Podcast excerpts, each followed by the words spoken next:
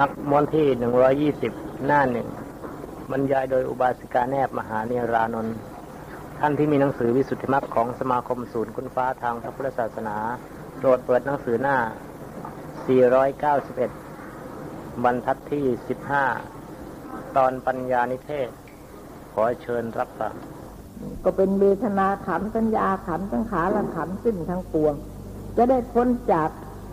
ขันธบัญญัตินั้นหาบ่มีได้นี่ให้เราเข้าใจไว้ด้วยนะคะไม่ใช่อื่นนะไม่ใช่อื่นจากขันธ์ถ้าเราเรียนขันธ์อย่างเดียวก็ทั้งการปฏิบัติทั้งอะไรแต่อะไรอยู่ในขันธ์หมดอยู่ในขันธ์หมดแล้วเรียนขันธ์อย่างเดียวนี่ก็บรรลุมรรคผล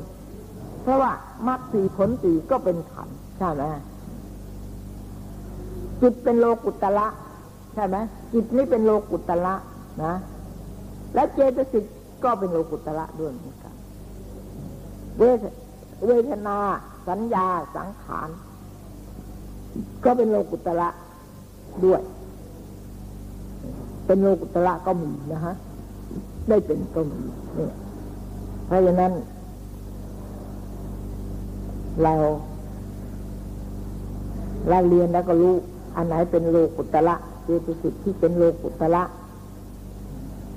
มีอะไรบ้างแต่ว่าเราไม่พูดกัน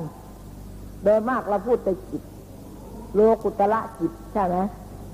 นี่โลกุตระเจตสิกเราไม่พูดมีไหมโลกุตระเจตสิกน่ะมีไหมมีไม่มีมีอยู่ที่ไหนนั่นคือว่าจิตเป็นโลกุตระเราเรียนแล้วว่าจิตเป็นโลกุตระเจตสิกก็ต้องเป็นโลกุตระด้วยใช่ไหมเพราะจิตกับเจตสิกนี่มันมีอารมณ์มันเดียวกันใช่ไหมเกิดพร้อมกันดับพร้อมกันรับอารมณ์อย่างเดียวกันแล้วก็มีวัตถุที่อาศัยเกิดก็อย่างเดียวกันอันเดียวกันทีนี้เราเรียนเท่านี้เรารู้แล้วพอเราเรียนเท่านี้เราก็รู้ใช่ไหมคะเขาก็ไม่ต้องบอกโลกุตระจิตแต่เขาไม่ต้องบอกเขาบอกโลกุตระเจตสิกเนี่ยเขาไม่ต้องบอกแล้วใช่ไหมถ้าเราเรียนตอนนี้เราก็รู้แล้วก็จิตกับเจตสิกมันรับอารมณ์กันเดียวกันใช่ไหมนี่จิตเป็นโลกุตระใช่ไหมรับมีนิพพานเป็นอารมณ์ไอ้เจตสิกมันก็มีนิพพานเป็นอารมณ์เหมือนกันเราก็รู้เขาไม่ต้องบอกหรอกแต่เราก็รู้ใช่ไหมถ้าเราเรียนในเข้าใจแล้วเราก็รู้เพราะจิตกับเจตสิกมันมีอารมณ์กันเดียวกันแต่เขาไม่พูดว่าเจตสิกเป็นโลกุตระเขาอาศัยจิตแต่ว่าจิตล้วนๆที่ไม่มีเจตสิกมันก็ไม่มีใช่ไหม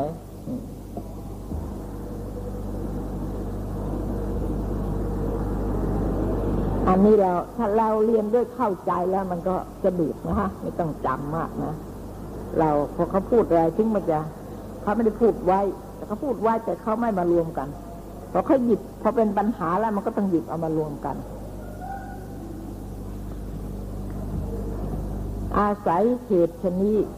กิริยาที่พิจารณาพระสติปัฏฐานเป็นอาทิพิจารณาทานกถาเป็นอาทินั้นจึงจัดได้ชื่อว่าพิจารณาขันธ์นะพิจารณาขันธ์ใช่ไหมทีนี้ทานนี่ก็เป็นขันธ์นี่ขันธ์อะไรทานนี่เป็นขันธ์อะไรฮะอะไรองค์ธรรม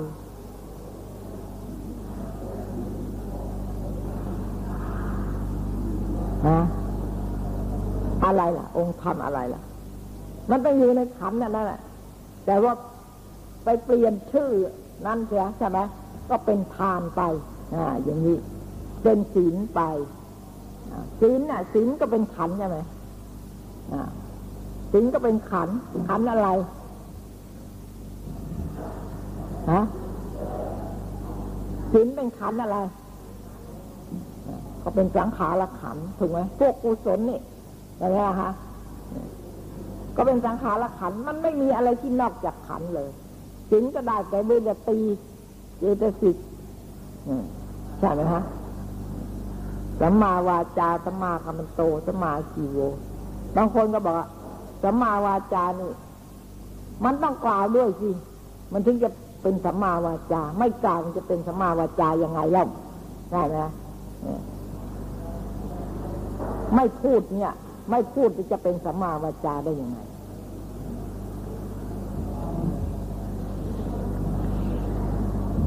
ทีนี้วาจาวจีสังขารเนี่ยที่เราจะวจีสังขารเนี่ยได้แก่อะไรใช่ไหม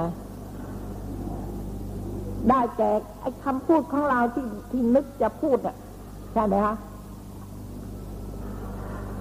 จิตเป็นสมุฏฐานใช่ไหมคำพูดแล้วเนี่ยจิตเป็นสมุฏฐาน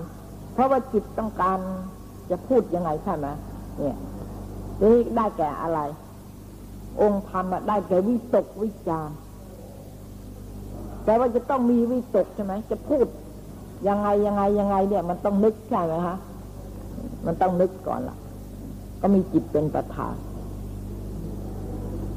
ก็เป็นวจีสังขารถ้าวจีวิญญัตเป็นรูปวจีสังขารเป็นนามเป็นวิตกวิจารเพราะวจีสังขารนี่ใช่ไหมคะถึงได้มีวจีวิญญัตจึงเกิดขึ้นเป็นเหตุให้เกิดวจีวิญญัตอย่างนี้แต่วจีวิญญัตนั้นเป็นรูปเพราะนั้นก็เป็นสังขารขันธ์เหมือนกันไม่ใช่รูปประขันธ์นะวจีวิญญัตเป็นรูปประขันธ์แต่วจีสังขารนี่เป็นนามขันธ์เป็นสังขารขันธ์เห็นไหมคะเนี่ยอันนี้ก็ตั้งคิดจะพูดว่ายังไงแล้วก็ใช้คำพูดนะทีนี้วิตกวิจารเนี่ยเป็นองค์วจีสังขารใช่ไหมทำไมท่านจึงจะเป็นสัมมาวาจาใช่ไหมมิจฉาวาจาก็นึกจะพูดใช่ไหมนึกจะพูดออกมาใช่ไหมคะถ้าพูดนั่นเป็นอกุศลและวิตกไอ้คำพูดออกมาก็ออกมาจากอกุศลใช่ไหมถ้าเป็นกุศลและวิตกคำพูดนั้นออกมาก็เป็นกุศลมาจากกุศลใช่ไหมฮะมาจากกุศลและวิตกเพราะวิตกนี่เป็นได้ทั้งกุศลและอกุศลทีนี้การที่นึกจะเว้นเนี่ยก็เป็นวิตกใช่ไหมนึกจะพูดก็เป็นวิตกนึกจะเว้นก็เป็นวิตกใช่ไหมก็เป็นวิตกเหมือนกันที่นึกจะเว้นวจีทุจริตทั้งสี่ก็เป็นวิตกเพราะงั้นวิตกที่คิดจะเว้นเนี่ยเป็นสัมมาวาจาไอ้ตัวสัมมาวาจาเนี่ยหรือมิจฉาวาจาเนี่ยมันคือวิตกเนี่ยวิตกวิจารเนี่ยแต่นี่ไอ้ที่คิดจะเว้นไม่พูดเนี่ยมันก็เป็นวิตกเหมือนกันใช่ไหมวิตกมันก็เป็นสัมมาวาจาในที่นี้สัมมาวาจาในที่นี้เว้นจากวจีทุจริตทั้งสี่เท่านั้นแหละเป็นสัมมาวาจาใช่ไหมไม่ต้องพูดเพราะงั้นท่านจึงได้ของท่านละเอียดละออเหลือเกินแต่ว่าเราจะเรียนไม่ถึงใช่ไหมเพราะงั้นสัมมาวาจาเนี่ยถึงได้มีคาถาสัมมาวาจาสัมมาวาจาทำไมพูดก็เป็นสัมมาวาจาพูดก็เป็นสัมมาวาจาก็มีใช่ไหมอย่างคาถาเนี่ยเราพูดแต่เนี่ยพูดธรรมะธรรมโมอะไรแต่อะไรอย่างเนี้ยก็เป็นนะฮะก็เป็นคาถาสัมมาวาจาแต่ไม่ใช่วิรติวิรติมันเว้นการพูดใช่ไหมแต่ทีนี้อันนี้พูดเป็นคาถาสัมมาวาจาแต่ถ้าหากว่าไม่พูดใช่ไหมคาถาสัมมาวาจาไม่มีการกล่าวออกมาเป็นสัมมาวาจากล่าวที่เป็นสัมมาวาจาน่ะกล่าวไม่เกี่ยวกับวจีทุจริตใช่ไหมแต่ว่าเป็นสัมมาวาคาถาสัมมาวาจานี้ถ้าไม่พูดออกมาแล้วคาถาสัมมาวาจาไม่มีใช่ไหมมีแต่วิตกวิจารก็ไว้เป็นปัจจัยให้เกิดวจีวิญญัตดังนั้นท่านจึงได้บอกว่าเว้นวิตกวิจารเว้นวจีทุจริตทั้งสี่ เป็นสัมมาวาจาใช่ไหมฮะแล้วก็เป็นศีลด้วยวิตกเนี่ยวิตกเนี่ยเป็นศีลก็ได้วิตกวิจารเป็นศีลก็ได้เป็นสมาธิก็ได้ใช่ไหมเป็นปัญญาก็ได้สำคัญมากวิตกในศีลก็คือเว้นบัจจีใช่ไหมวิตกที่จะเว้นบัจจีทุจริตทั้งสิบแล้วก็วิตกในสมาธิก็คือองค์ฌานวิตกวิจารเป็นองค์ฌานใช่ไหมก็เป็นสมาธิสมาธินี่ก็ละกิเลสคือนิวรณ์นะฮะแล้วทีนี้วิตกที่เป็นปัญญาล่ะมีไหมสัมมาสังกัปโปเห็นไหมสัมมาทิฏฐิสัมมาสังกัปโปวิตกในที่นี้เขายกให้อยู่ในกองปัญญาเขาไม่ได้ไว้ในกองศีล นี่อยู่ในกองปัญญานะเพราะว่าเกี่ยวกับทางใจนะฮะไม่ได้เกี่ยวกับทางกายทางวาจาถ้าเกี่ยวกับทางกายวาจานั้นวิตกนั้นก็เป็นศีลไปอันนี้ไม่เกี่ยวนี่เกี่ยวกับเรื่องใจมรรคแปดนะฮะเขาก็มรรคแปดก็มีศีลสมาธิปัญญาก็มีวิตกเหมือนกันแต่วิตกในที่นี้อยู่ในปัญญาดังนั้นวิตกที่ถ้าวิตกว่าจะตัดสินเขาจะถามว่าวิตกเนี่ยเป็นอะไรเป็นกุศลประเภทไหนหรืออะไรเราก็จะต้องถามเขาก่อนว่าวิตกในที่ไหนนะต้องถามว่าวิตกในที่วิตกมันมีหลายแห่งเหลือเกินในที่หนึ่งเขาก็หมายอย่างหนึ่งในที่หนึ่งเขาก็หมายอย่างหนึ่งอันนี้เราจะต้องทำปัญหาให้ไปดิ้นไม่ไปได้ถ้าถามปุ๊บเราตอบปั๊บนี้ไม่ได้แล้วตอบปั๊บมันก็เลี่ยงออกทางโน้นทางนี้ได้แล้วเราถามซะก่อนว่าที่ไหนในที่ไหนถ้าในที่ไหนก็บอกในที่นั้นแล้วเราก็ค่อยแก้ปัญหาว่าในที่นั้นได้แก่อะไรนี่เขาก็ไม่ดิ้นไปไม่ได้เพราะก่อนจะตอบปัญหานี่เราจำเป็นจะต้องตัดปัญหาได้ก่อนการทำปัญหาเนี่ยบางทีไม่ต้องพอเขาถามก็ตอบเลยได้เลยอย่างนี้ก็มี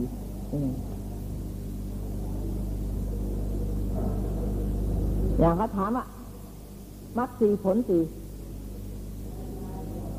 เป็นโลกีหรือโลกุตตระแล้วตอบได้เลยบอกเป็นโลกุตตระ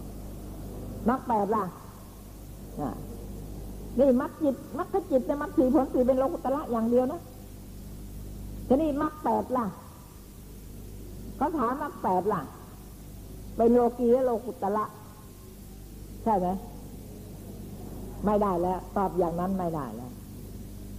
มรรคแปดในที่ไหนเราจะต้องถามอีกมรรคแปดในที่ไหนได้ไหมคะจากมรรคแปดในที่ไหนมรรคแปดมรรคสัตว์ใช่ไหมเกิดในโลกุตตระจิตเป็นโลกุตตระถ้าในโลกียจิตเป็นโลกีมรรคแปดมีทั้งโลกีและโลกุตตระแต่ว่ามรรคสี่เนี่ยมรรคจิตเนี่ยเป็นโลกุตตระอย่างเดียว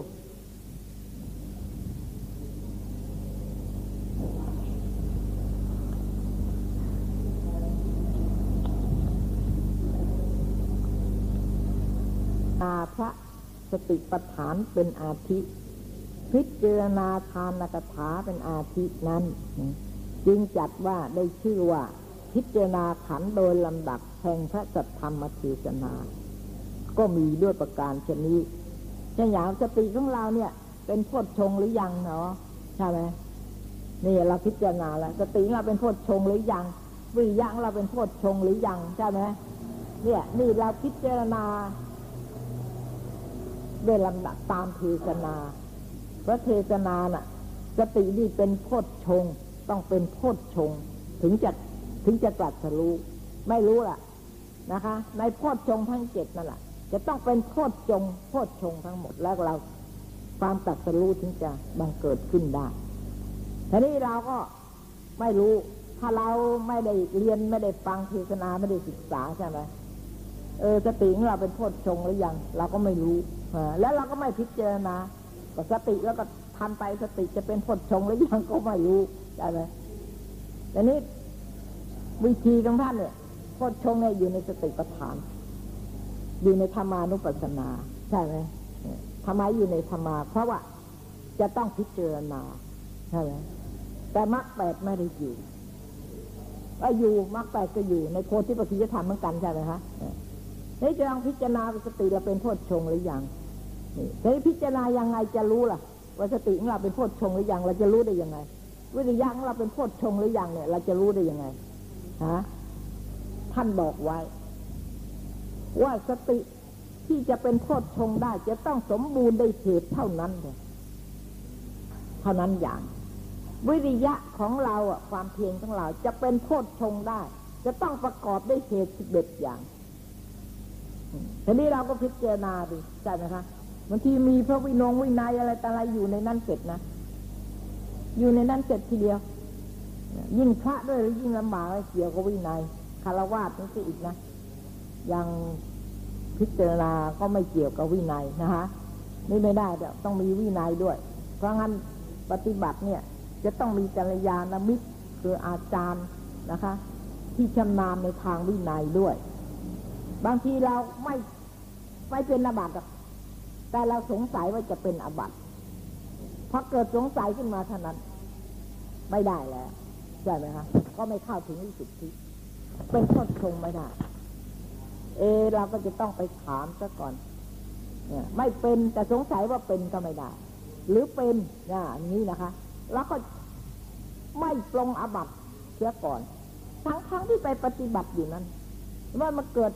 เป็นอาบัติขึ้นมาเพราะอาบัติท่านหลายอย่างนี่ใช่ไหมคะเป็นอาบัติขึ้นมาแล้วก็จะต้องปรงเสียก่อนไม่อย่างนั้นไม่มีหวังที่จะได้บรรลุมรรคผลเป็นพระเนี่ยลำบากมากทีเดียวแต่ว่าถ้าทำได้ดีแล้วท่านดีกว่าเรามากท่านมีหวังใช่ไหมคะเพราะว่าแหมท่านไอ้กิเลสของท่านเนี่ยท่านป้องกันไอ้หยาบอะไรแต่อะไรเนี่ยไม่มีแล้วท่านไม่มีแล้วเพราะฉะนั้นอย่างเราเนี่ยไม่เป็นไรศีล 5 ศีล 8ก็ถือว่าเป็นศีลพระวิสุทธิได้แต่พระนี่ต้อง227ถึงจะเป็นวิสุทธิขาดอย่างใดอย่างหนึ่งนี่ไม่เป็นวิสุทธิเลยใช่ไหมครับเมื่อศีลไม่เป็นวิสุทธิจิตก็ไม่เป็นวิสุทธิศีลไม่เป็นวิสุทธิจิตไม่เป็นสมุทธิปัญญาก็เกิดไม่ได้ปัญญาจะเป็นวิสุทธิก็ไม่ได้เกิดไม่ได้เลยเพราะฉะนั้นลำบากมากนะพระเนี่ยปฏิบัติแล้วลำบากมากแต่ถ้าดีใช่ไหมคะก็คิดดีค่ะเพียงแต่ฉันข้าวเท่านั้นนะวินัยเนี่ยฉันข้าวแล้วต้องทำปัจเจเวกใช่ไหมปฏิสังขารโยนต้องพิจารณานะทุกวันเลยถ้าวันไหนไม่พิจารณาเนี่ยตามปกติเนี่ยเป็นอาบัติทุกวันเลยนี่เป็นหลายวันถ้าอาบัติมันก็ก้อนโตไม่ได้ไม่มีบรรลุมรรคผลได้เหมือนกันแค่นี้แค่นั้นแหละเห็นไหมคะแล้วอย่างนี้ไม่มีพิจารณาพูดถึงพิจารณาอย่างไรก็ไม่มีเนี่ยดูเลยค่ะถ้าไม่ยิ่งไปเข้ากรรมฐานด้วยก็ยิ่งจำเป็นที่สุดอาหารจะต้องพิจารณาจะต้องทำปัจเจเวกใช่ไหมคะเพราะว่าไม่เข้ากรรมฐานก็ยังต้องทำอยู่นะให้เป็นประโยชน์บางทีก็เป็นประโยชน์แก่วิปัสสนาเหมือนกันนี่แล้วก็ไม่ทำเลยวันนั้นไปที่อ้อมน้อยก็บอกเรียนถามท่านว่า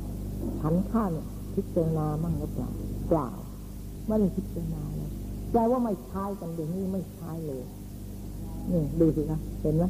ว่านี่เสื่อมไปแค่ไหนแล้วเนี่ยไม่ใช้ก็ไม่ได้ท่านดังนั้นศีลท่านก็ไม่บริสุทธิ์แล้วก็เป็นอาบัติด้วยท่านก็ทราบเป็นอาบัติแล้วศีลก็ไม่เป็นวิสุทธิถ้าคนจะเขามีศีล 5 ศีล 8ไม่เป็นไรเขารับแค่นั้นเขาวิสุทธิแค่นั้นใช่ไหมนี่ท่านเลยรับ227ของท่านดังนั้นท่านก็จะต้อง227ต้องบริสุทธิ์ต้องเป็นวิสุทธิสิ่งของท่านถึงจะเป็นวิสุทธิไม่ได้แล้วคะต่อไปท่านจะต้องพิจารณาอย่างนั้นแล้วเป็นประโยชน์สำคัญเลยกับเรื่องการปฏิบัติไม่เคยเลยแหม ดีโยงมา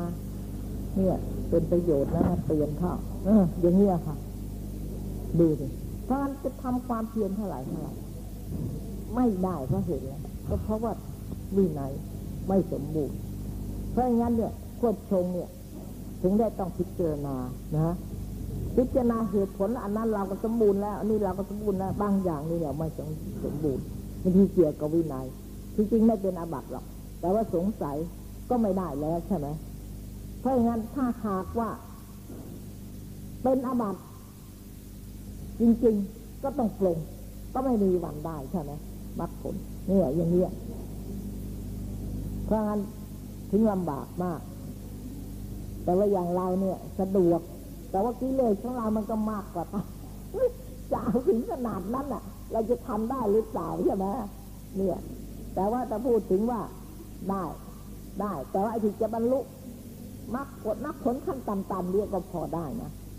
แต่จะเป็นถึงพระอนาคาพระอรหันต์นี่ไม่ได้หรอกอย่างเราแต่ว่าคารวะที่เป็นพระอนาคาก็มีแต่โดยมากเลยท่านอยู่คนเดียวนะท่านอยู่คนเดียวเพราะไม่เคยมีครอบครัวอะไรอย่างนี้ได้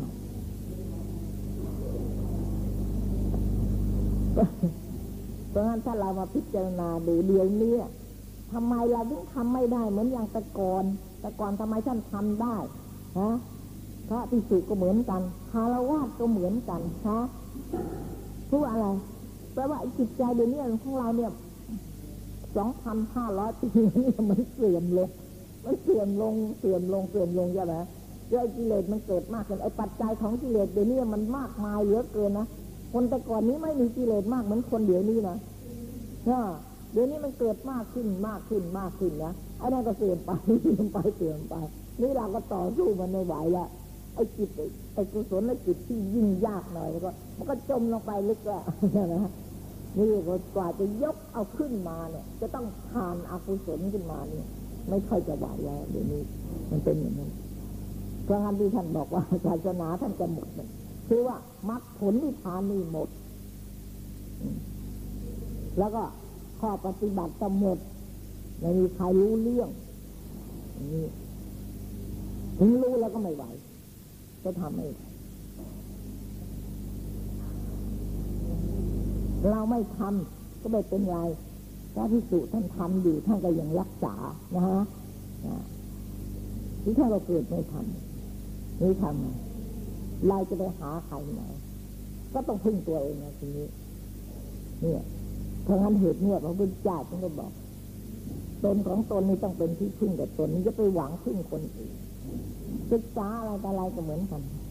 จะไปหวังพึ่งคนอื่นเนี่ยไม่ได้ไม่ถูกมันไม่แน่นอนเหมือนยืนจมูกคนอื่นก็หายใจแต่ก็ไม่หายใจก็ไม่ได้อะไร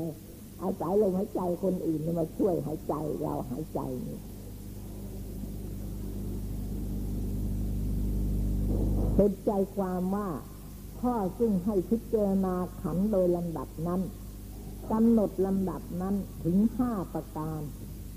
คืออุปติกมะพิจารณาโดยลำดับเกิดนะฮะตั้งแต่เป็นกาลละตั้งแต่เกิดในกำเนิดสีเนี่ยแล้วแต่กำเนิดไหนแล้วก็ปหานกรรมะนี่พิจารณาขันโดยลำดับละหมดไปซึ่งอย่างโสดากิเลสหมดไปก็คือละขันนั่นเองโสดาก็ละขันเหมือนกันสกิทาคาก็ทำให้ขันกิเลสที่เป็นกิเลสก็เบาบางลงอนาคาก็ละขันพระอรหันต์ก็ละขันของพระอรหันต์ไม่เท่ากับของเรานะวิญญาณขันมีเท่าไหร่นะของเรานี่จำนวนที่เราเรียนเนี่ยแต่ว่ามีมากกว่าของเรามีน้อยกว่าของเราใช่ไหมเนี่ยวิญญาณขันของพระอรหันต์เนี่ยไม่ได้เหลือละ89ที่ไหนมีไม่มีพระอรหันต์เนี่ยที่ท่านไม่ได้ฌานมีวิญญาณขันธ์เนี่ย35ดวงเท่านั้นเองเห็นไหมไอ้ของเรามันมีมากมันทุกข์มากเลยมันที่นี่ทุกข์มากเพราะฉะนั้นมันเหลือน้อย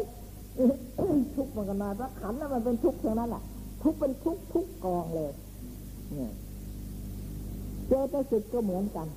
52ใช่ไหมอาจจะเกิดแก่เราได้นะ52แต่ว่าพระอรหันต์นี่ไม่มีแล้วอกุศลเจตสิกก็หมดแล้วเห็นไหมคะเวทนาของพระอรหันต์ก็ไม่มีแล้วเวทนามี5พระอรหันต์เนี่ยมีพลังอุเบกขามีอุเบกขากับโสมนัสมีกิริยายังมีใช่ไหมคะแต่โทมนัสไม่มีแล้วโทมนัสทุกขเวทนาก็มีแต่ทางกายแต่โทมนัสเวทนาไม่มีแล้วก็หมดเลยถ้าหากว่าเราจะคิดว่าเวทนาเนี่ยทั้งหมดอย่างสัญญาขันธ์นะสัญญาขันธ์เนี่ยมีเท่าไหร่89สัญญาขันธ์ก็ต้องมี89อย่างใช่ไหมฮะใน89อย่างเนี่ยพระอรหันต์ไม่เหลือเท่าไหร่อ่ะสัญญาในอกุศลนี่ก็หมดแล้วกองสัญญาก็ไม่มีพระอรหันต์ก็มีน้อยแล้วใช่ไหมฮะมีน้อยขันธ์ไม่เท่ากันมี5กองแต่กองแต่ละกองนี่ไม่เท่ากันแต่ว่ารูปเท่านั้นนะรูปนี่เป็นอาปหานธรรมเป็นธรรมที่ไม่ควรประหารใช่ไหมฮะพระรูปนั่นแหละยังมีคงอยู่อย่างเรานี่ไม่มีอย่างเราไม่มีเท่าไหร่พระอรหันต์มี35นะถ้าได้ฌานเต็มที่แล้วก็มี42ใช่ไหมฮะมี42เนี่ยแล้วคิดดูสิว่าเรามีเท่าไหร่ของเรานี่ของเรามีเต็มที่คืออากุศล12ไม่มีลดเลยใช่ไหมอากุศล12มีใช่ไหมมหากตากุศลเรามีไหมไม่มีมหากตากุศลมหากตาวิบากมหากตากิริยาไม่มีเลยใช่ไหมมหากตามีกี่ดวงนะกุศล9กิริยา9ใช่ไหมวิบากไม่คิดนะเนี่ยเอาวิบากด้วยก็เป็น27ใช่ไหมฮะ27ของเราไม่มีนี่27นี่มันหมดไปแล้วใช่ไหมก็มีมหากุศลนั่นแหละกับมหาวิบากมหากิริยาก็ไม่มีของเราก็ไม่มีใช่ไหมแล้วโลกุตระโลกุตระก็ยิ่งลำบากใหญ่เลยตกลงของเราที่มีอยู่ท้ายเป็นที่คืออกุศล12และมหากุศล8มหาวิบาก8ที่เป็นอยู่กับเราได้ใช่ไหมเท่าไหร่12 8แล้วมี12กับ8ก็เป็น20ใช่ไหมและอาเหตุกะอีก1737ใช่ไหมนั่นแหละอย่างมากนะเนี่ย37มีเท่านั้นอ่ะแต่กุศลเรามันเป็นไม่ลดเลยของท่านแบบแหมกุศลท่านเยอะอากุศลหมดไปเนี่ยดังนั้นก็พิจารณาขันนะคะเนี่ยโดยลำดับเกิดปหานตมะก็หมายถึงว่าลำดับ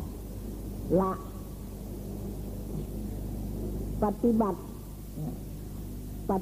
ปฏิตมะนี่ลำดับปฏิบัติก็เคยอธิบายมาแล้วนะคะมีวิสุทธิเป็นต้นแล้วก็ภูมิกรรมะเทศนานี่แล้วก็ภูมิพิจารณาขันโดยภูมิแล้วก็พิจารณาขันโดยเทศนาพิจารณาขันโดยลำดับเกิดลำดับละลำดับปฏิบัติลำดับภูมิลำดับเทศนาโดยในบางพรรณามานี้มีหมดแล้วเรื่องพิจารณาขันนี่ก็เวลานี้อยู่ในเรื่องของปัญญานะคะปัญญานิเทศแล้วพิจารณาขันทำไมเอาวิสุทธิใช่ไหมขันที่มีต่างกันเนี่ยคือวิสุทธิเนี่ยของเราเนี่ยถ้าเราปฏิบัติเข้าถึงวิสุทธิใช่ไหมมีทิฏฐิวิสุทธิหรือศีลและวิสุทธิจิตตะวิสุทธิก็แล้วแต่อันใดหนึ่งถ้าเราเข้าถึงวิสุทธิและขันนั้นก็ไม่มีกิเลสใช่ไหมคะไม่มีกิเลสอาศัยในศีลในสมาธิในปัญญาไม่มีกิเลสเนี่ยบริขันของเราก็เป็นวิสุทธิ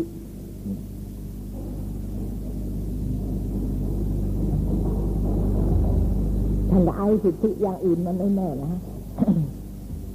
ท่านเอาสิทธิหมายถึงแน่นอนมีสิทธิเนี่ยมันต้องเกิดจากการปฏิบัติเท่านั้นถ้าไม่มีการปฏิบัติแล้วขันจะเป็นวิสุทธิไม่ได้เลยจะต้องเนื่องด้วยอาสวะจะรู้อะไรเห็นอะไรจะมีกิเลสเกิดขึ้นหรือไม่เกิดก็ตามแต่ว่าอาสวะต้องมียังไม่เกิดก็มีอาสวะอย่างเราเนี่ยทำกุศลเนี่ยเราทำกุศลแล้ว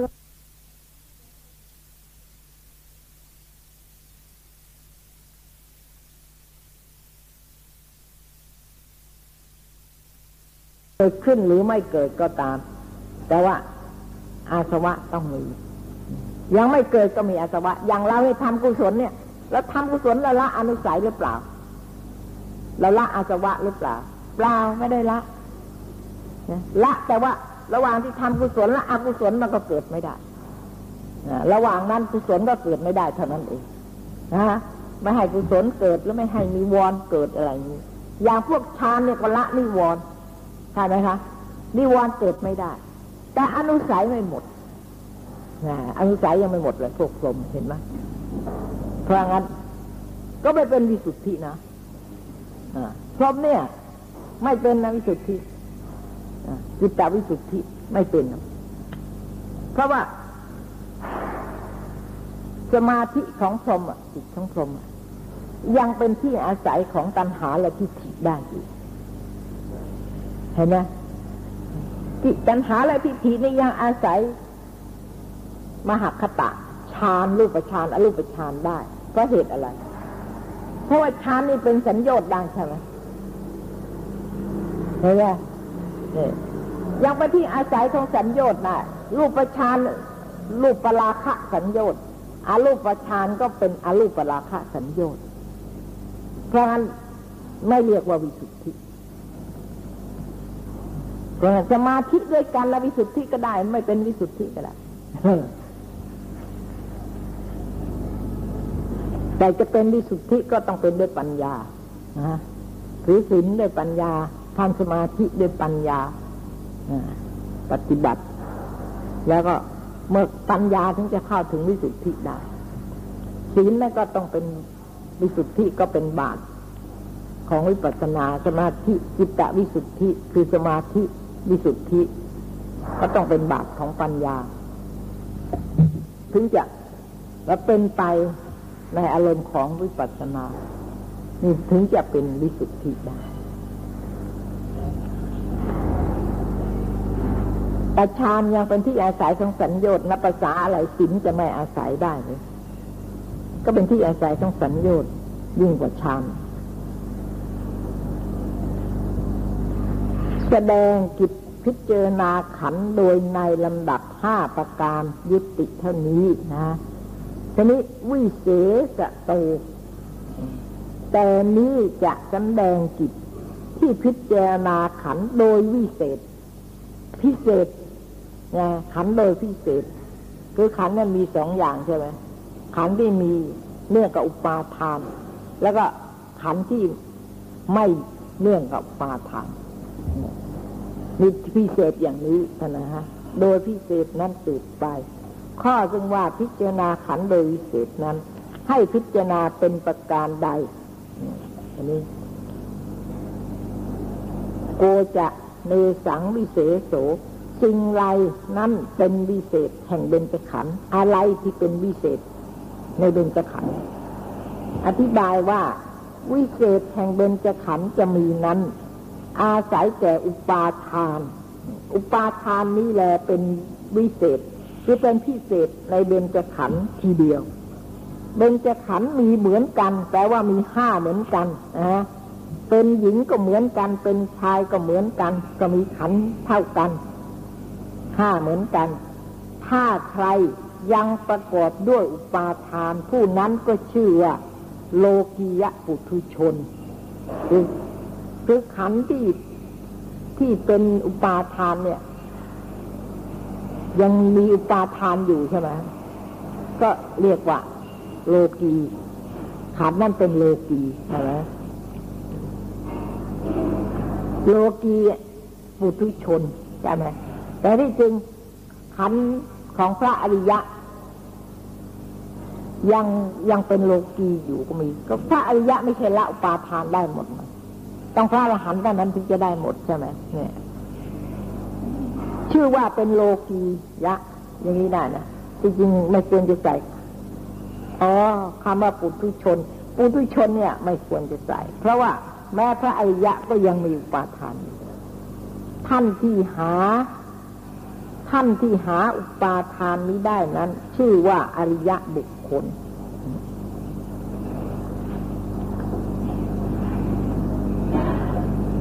อันนี้ก็ฟังลำบากเป็นทีโลกียะปุถุชนใช่ไหมคะ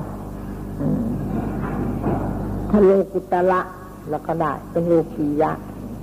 ที่หาอุปาทานนี้ได้นั้นชื่อว่าอริยะบุคคล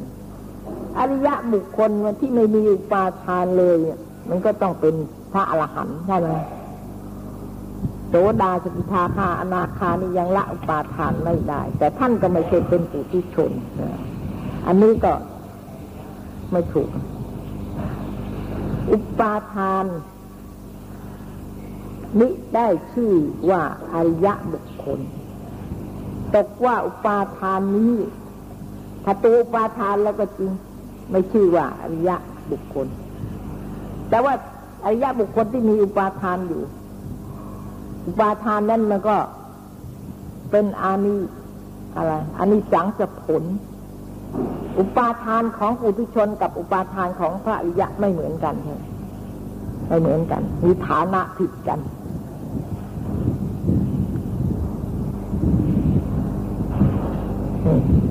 ตกว่าอุปาทานนี้แหละจะทำให้แปลกแห่งเบญจขันธ์เบญจขันธ์แตกกันด้วยสามารถประกอบด้วยอุปาทานและหาอุปาทานมิได้อธิบายดังนี้สมด้วยพระพุทธดีกาสมเด็จพระพุทธองค์โปรดประทานพระสัทธรรมเทศนาว่าภิกขเวดูแต่ละภิกษุสงฆ์สุนาถะท่านทั้งหลายจงตั้งโสตสดับเถิดเราพระตถาคตจะตรัสเทศนาขันธ์ห้าประการอุปาทานขันธ์ห้าประการให้ท่านทั้งปวงฟังในพระสูตรไหนๆก็ตามพระพุทธเจ้าจะเทศนากับใครก็ต้องบอกซะก่อนว่าให้ตั้งใจฟังคือถ้าไม่ตั้งใจก็ไม่รู้เรื่องใช่ไหมเดี๋ยวก็ไปไหนก็ไม่รู้เรื่องบอกว่าเธอท่านทั้งหลายจงตั้งใจฟังให้ดีบางทีให้ตั้งใจฟังให้ดีนะเนี่ยตถาคตจะแสดงเรื่องนั้นจะเทศนาเรื่องนั้นต้องพระพุทธเจ้าจะต้องเตือนอย่างนี้ก่อนเสมอเลย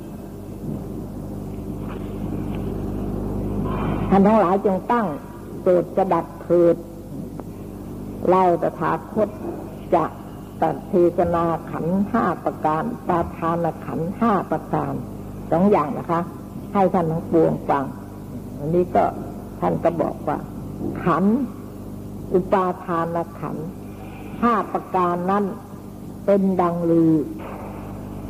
ตรัสปุจฉาด้วยพระองค์เองแล้วก็ตรัสเทศนาด้วยพระองค์เล่าว่ายังกินจิภิกขเวรูปังรูปดูก่อนภิกษุสงฆ์รูปทั้งปวงที่เป็นอดีตและอนาคตและปัจจุบันภายนอกและภายในใกล้และไกลและใกล้ดีและชั่วหยาบละเอียดสิ้นทั้งปวงนั้นเราพระตถาคตประมวลเข้าเป็นหมวดเป็นหมู่เป็นกองอันเดียวแล้วเรียกชื่อว่ารูปขันธ์เวทนาขันธ์สัญญาขันธ์สังขารขันธ์วิญญาณขันธ์นี่เป็นภาษาบาลีถ้าจะเรียกภาษาไทยนะ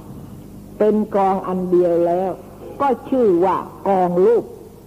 นะกองเวทนากองสัญญากองสังขารกองวิญญาณนี่ภาษาไทยใช่ไหมรูปขันธ์ภาษาบาลีแต่ภาษาไทยก็แปลว่ากองรูปขันธ์ก็แปลว่ากองใช่ไหมรูปขันธ์ก็แปลว่ากองรูปนั่นเองชื่อว่ารูปขันธ์ ถ้าเราก็ชื่อว่ากองรูปนะถ้าเราฟังให้ง่ายๆใช่ไหม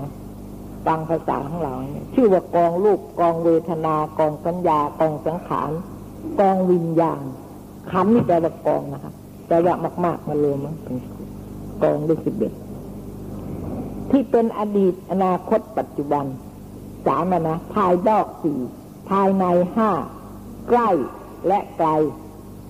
เป็น7นะใกล้และไกลเป็น7ดีและชั่วเป็น9ใช่ไหมหยาบละเอียดเป็น11เพราะงั้นคำว่ากองเนี่ยหมายถึงกองด้วย11นะฮะกองด้วย11นะในกองนั้นมีจำนวนกองละ11เรียกว่าเป็นขันธ์11อย่างเนี่ยไม่ใช่ว่าวิญญาณ89มารวมกันเข้าเรียกว่าวิญญาณขันธ์ไม่ใช่อย่างนั้นนะนี่เราต้องเข้าใจนะเจตสิกก็เหมือนกันไม่สัญญาขันสัญญามีเท่าไหร่สัญญามี89แล้วก็กองด้วย89เรียกว่ากองสัญญาไม่ใช่กองในที่นี้คำว่าขันเนี่ยกองที่แปลมาจากขันนี่มันกองด้วย11เท่านั้นเองใช่ไหมคะอันนี้เราต้องเข้าใจนะกองด้วย11เท่านั้นนะแต่ทีนี้จิตดวงเดียว11อย่างมีอดีตอนาคตปัจจุบันเป็นต้นจิตดวงเดียว11อย่างเรียกว่ากองทีนี้กองในที่นี้เนี่ยจิตดวงเดียวนะคะจิตดวงเดียวนะมี11อย่างนะเรียกว่ากองหนึ่งใช่ไหมแล้วก็วิญญาณมี89ได้กี่กองนะได้กี่กอง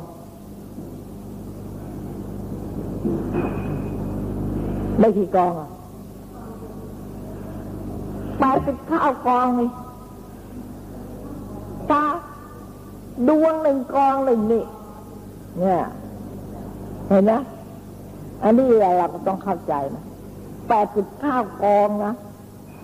11แต่ละดวงอ่ะกองหนึ่งดวงหนึ่งกองหนึ่งกองหนึ่งมี11อย่างหยาบบ้างละเอียดบ้างอย่างเดียวกันนั่นแหละใช่ไหมล่ะก็มี11อย่างนี่เพราะงั้น89ดวงก็89กองถ้า121ก็121กองเห็นนะถ้าอย่างนี้เหมือนกันเนี่ยความหมายไม่ใช่ว่ารวมกันเข้าเป็น89แล้วรวมเป็นกองเป็นยานไม่ใช่อย่างนั้นเจตสิกก็เหมือนกันรูปก็เหมือนกันรูปก็28ก็ต้องมี28กองรูปแต่ละอย่างละอย่างก็กองด้วย11ทั้งนั้นแต่ทำไมเรียกว่าขันธ์ใช่ไหมคะเพราะว่านับมันเป็นกองได้รูปแต่ละอย่างละอย่างก็กองด้วย11ทั้งนั้นแต่ทำไมเรียกว่าขันธ์ใช่ไหมคะเพราะว่านับมันเป็นกองได้ใช่ไหมนับเป็นกองได้จิตก็มีหยาบมีละเอียดมีใกล้มีไกลนับได้มีอดีตมีอนาคตมีปัจจุบันก็นับเป็นกองนะเป็นกองได้เพราะงั้นที่รวมเขาบอกว่าวิญญาณขันธ์วิญญาณขันธ์มีอะไร89ใช่ไหมแปลว่าทุกดวงเราเป็นกองได้ทั้งนั้นใช่ไหมแต่ที่ติดกองไม่ได้อยู่อย่างเดียวคือพระนิพพานเรียกว่าขันธวิมุตติพ้นขันเลยพ้นการนับว่าเป็นขันพระนิพพานเป็นกองไปได้พระนิพพานอดีตอนาคตปัจจุบันไม่มีพระนิพพานเป็นการละวิมุตติใช่ไหมไม่มีอดีตไม่มีอนาคตปัจจุบันนี่ไม่มีแล้วใช่ไหมแล้วไม่มีหยาบไม่มีละเอียดไม่มีใกล้ไกลเลวประณีตอะไรไม่มีพระนิพพานไม่มีดังนั้นจะนับเป็นกองไม่ได้จึงเรียกพ้นจากขันธ์เรียกว่าขันธวิมุตติเรียกว่าการวิมุตติกาละวิมุตติพ้นจากการเมื่อพ้นจากการแล้วก็ต้องพ้นจากขันธ์แล้วค่ะไม่มีแล้วจะเป็นกองไม่ได้แล้วไม่มีการหยาบการละเอียดพระนิพพาน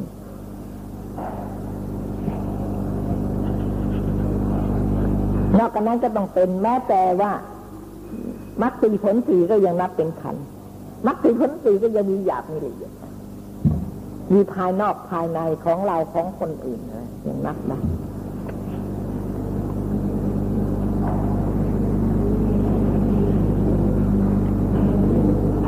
ตถาคตประมวลเข้าเป็นหมวดเป็นหมู่เป็นกองอันเดียวแล้วเรียกชื่อว่ารูปขันธ์เวทนาขันธ์สัญญาขันธ์สังขารขันธ์วิญญาณขันธ์นะที่เป็นอดีตอนาคตปัจจุบันภายนอกและภายในใกล้และไกลดีและชั่วหยาบละเอียดสิ้นทั้งปวงนั้นเราพระตถาคตประมวลเข้าเป็นหมดเป็นกองเราเวทนาเหมือนกันจัดไว้กองหนึ่งใช่ไหมเวทนาก็กองหนึ่งนะเวทนาแล้วก็การหยาบการละเอียดนี่เราเรียนผ่านไปแล้วใช่ไหมจะนับยังไงการหยาบละเอียดก็นับตามละเอียดตามธรรมชาติสภาวะทุกเวทนาเนี่ยมันก็ต้องหยาบกว่าสุขเวทนาสุขเวทนาหยาบกว่าอุเบกขาเวทนาใช่ไหมฮะหยาบละเอียดโดยธรรมชาติโดยสภาวะหรือหยาบละเอียดโดยบุคคลบุคคลที่เป็นอริยะนี่ก็ต้องละเอียดกว่าที่เป็นปุถุชนเวทนาที่เกิดจากพระอริยะทุกเหมือนกันแต่ว่าถึงอย่างนั้นสุขเวทนาของพระอริยะก็ต้องละเอียดกว่าปุถุชนอย่างนี้แล้วก็สกิทาคาก็ดีกว่าโสดาอนาคาก็ดีกว่าสกิทาคาหยาบละเอียดโดยบุคคลหรือหยาบละเอียดโดยภูมิใช่ไหมคะอย่างนี้อันนี้ก็ต้องดูวิธีการนับหยาบละเอียดอย่างไรโดยภูมิก็มีแล้วก็โดยใกล้โดยไกลดีชั่วอะไรไม่รู้มันก็มีต้องนับไปอย่างนี้ตามภูมิตามบุคคลนะฮะตามสภาวะเราเวทนาก็เหมือนกันจัดไว้เป็นกองเรียกชื่อว่าเวทนาขันธ์แต่ละอันนะแต่ละอันเราสัญญาก็เหมือนกันอย่างเวทนาสุขเวทนาเกิดในอกุศลก็มีใช่ไหมและสุขเวทนาเกิดในกุศลก็มีหยาบละเอียดโดยชาติเนี่ยทีนี้สุขเวทนาที่เกิดในกุศลมันต้องดีกว่าในอกุศลอย่างนี้ก็มีเราเรียกชื่อว่าสัญญาเหมือนกันจัดไว้กองหนึ่งเรียกชื่อว่าสัญญาขันธ์คือว่าถ้าเราพิจารณาจิตก็แล้วกันนะจิตเขาก็มีโดยชาติโดยภูมิเหมือนกันและไอ้ส่วนเจตสิกที่ประกอบกับจิตนั้นมันก็เราก็เข้าใจง่ายใช่ไหมคะเรียกชื่อว่าสัญญาขันธ์เราเจตสิกก็เหมือนกันจิตจัดไว้กองหนึ่งเรียกก็จัดไว้กองหนึ่งเรียกว่าสังขารขันธ์นี่เจตสิกอีกกองหนึ่งนะฮะจัดไว้กองหนึ่งเรียกว่าสังขารขันธ์มี50ก็ต้อง50กอง50ขันธ์กันเลย50ขันธ์หรือ50กองจัดไว้กองหนึ่งเรียกชื่อว่าสังขารขันธ์จิตก็เหมือนกันจัดไว้กองหนึ่งเรียกชื่อว่าวิญญาณขันธ์ซึ่งเข้ากัน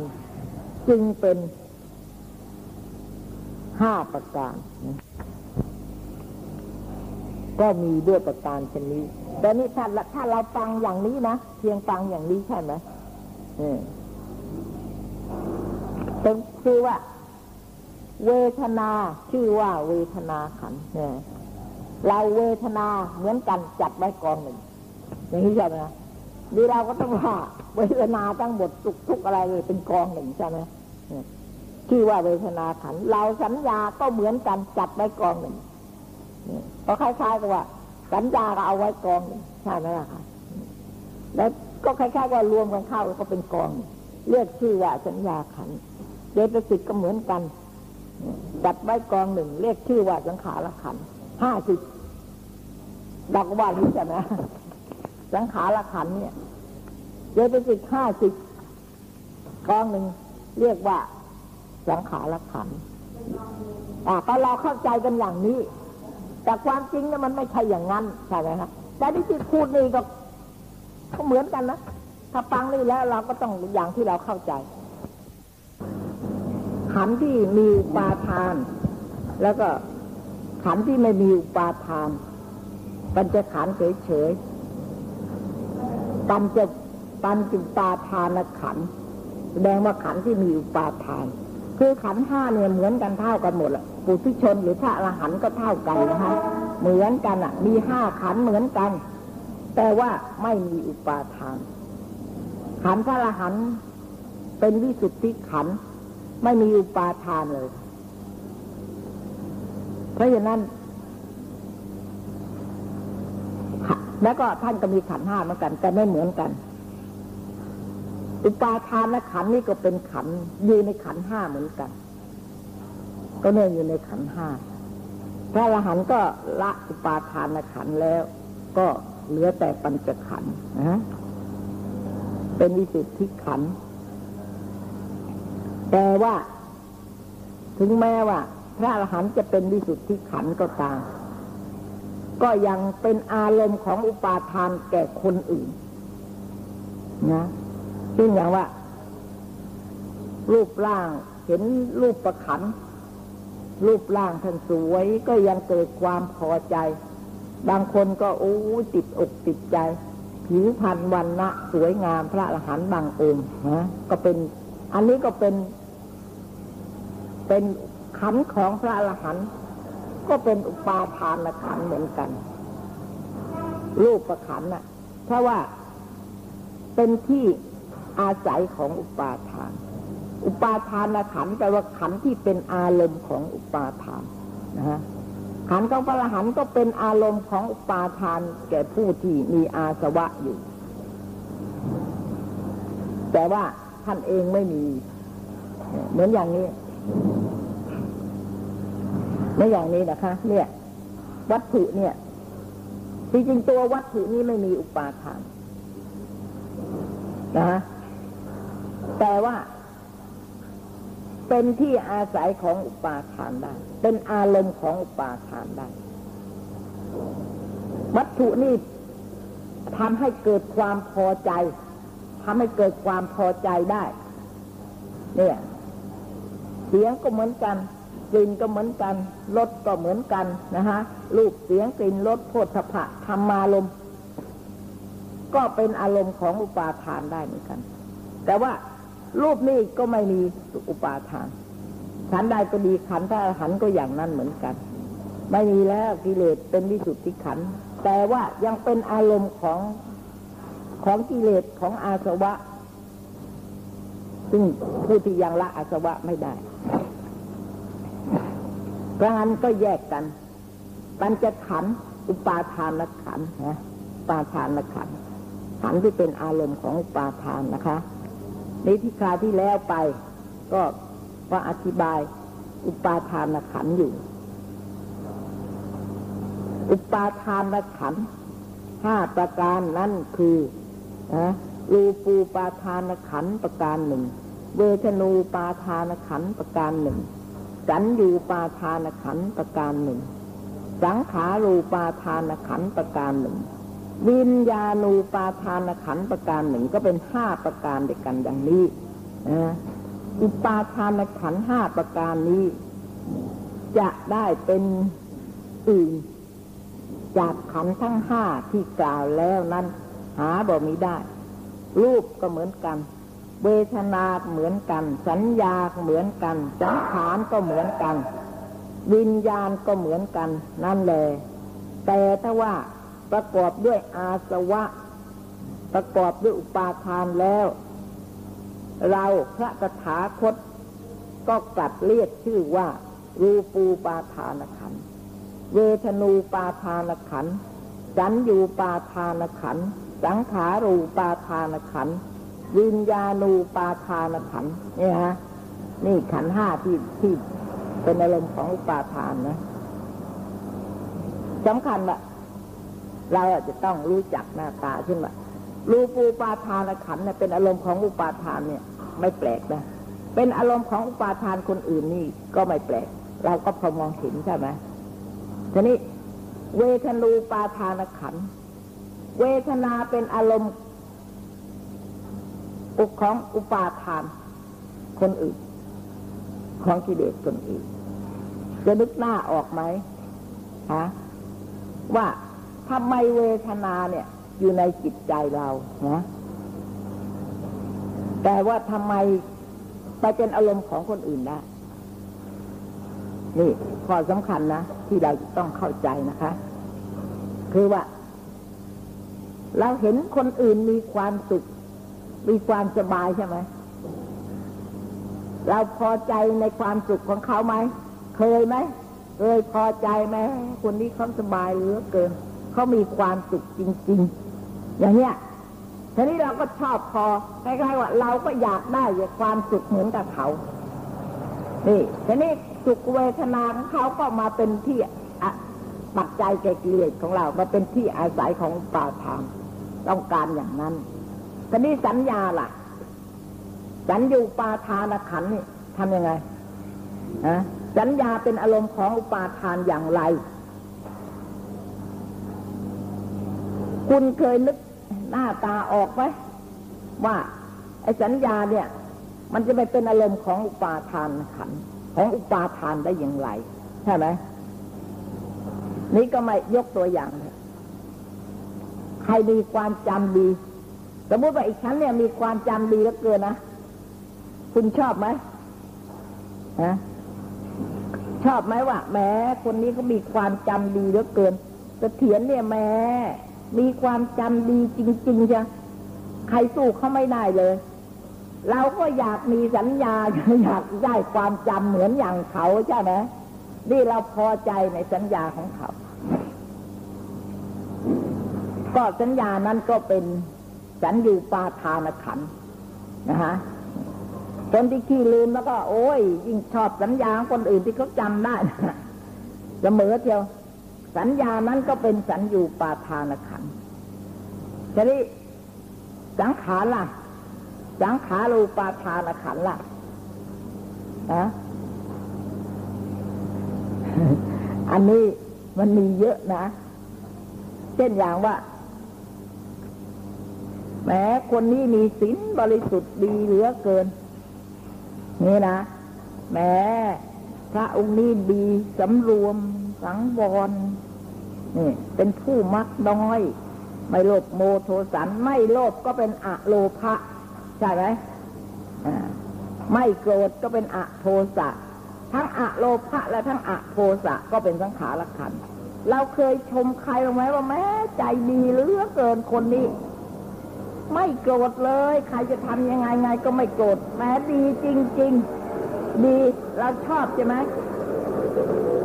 ชอบความไม่โกรธของคนนั้นนี่ก็สังขารูปาทานขันธ์นะเราชอบแม้คนนี้มีปัญญาดีเหลือเกินมีปัญญาดีจริงๆอันนี้ก็สังขารูปาทานขันธ์นะฮะเนี่ยมีความเพียรดีเหลือเกินชอบจริงมีคนไปเข้ากรรมฐานโอ้คนนี้มีความเพียรจริงๆเชียวอะไรฉันอยู่สังขารูปาทานขันธ์คือ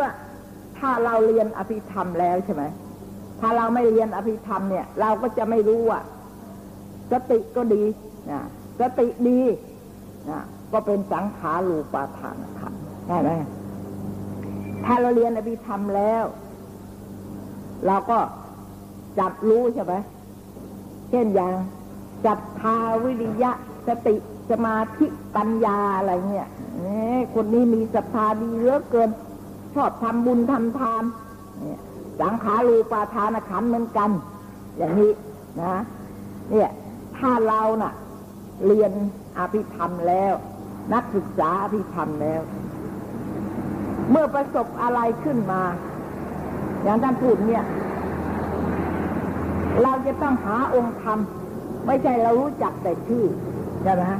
เราต้องหาหน้าตาขององค์ธรรมทีเดียวอย่างเงี้ยอย่างว่ารูปูปาทานขันธ์อย่างไรยึดในรูปอย่างนี้ยึดว่าอะไรอุปาทานโทสะนั่นไม่ใช่อุปาทานคนนี้รูปที่ริ้วเหลือเกินอย่างนี้นะอันนี้ไม่ใช่อุปาทานเพราะองค์ธรรมของอุปาทานนั้นน่ะมีโลภะ กับทิฏฐิสองอันเท่านั้นนะฮะอันนี้เราก็เห็นแล้วไม่ชอบคนนี้มีทิฏฐิไม่ตรงไม่ถูกอันนี้ทิฏฐิของคนนั้นเราก็ไม่เป็นอารมณ์อุปาทานของเราเพราะเราไม่ชอบเราอุปาทานมันจะต้องเป็นตัวโลภะอารมณ์อันใดวัตถุอะไรที่เป็นอารมณ์ของโลภะนั่นแหละอารมณ์อันนั้นล่ะเป็นอารมณ์ของอุปาทานคือที่ชอบเป็นอารมณ์ของอุปาทานแต่รูปเราก็พอเห็นง่ายค่ะทีนี้เราก็จะต้องปรับหาความเข้าใจในองค์ธรรมที่เราเรียนแล้วซึ่งมาเกิดอยู่เป็นปกติแก่เราที่เราเรียนอภิธรรมน่ะไม่ได้เรียนอภิธรรมไม่ได้อยู่ที่ไหนใช่ไหมคะอยู่ที่ตัวเราอภิธรรมอยู่ที่ตัวเรานั่นเองเวลานี้อภิธรรมปรากฏ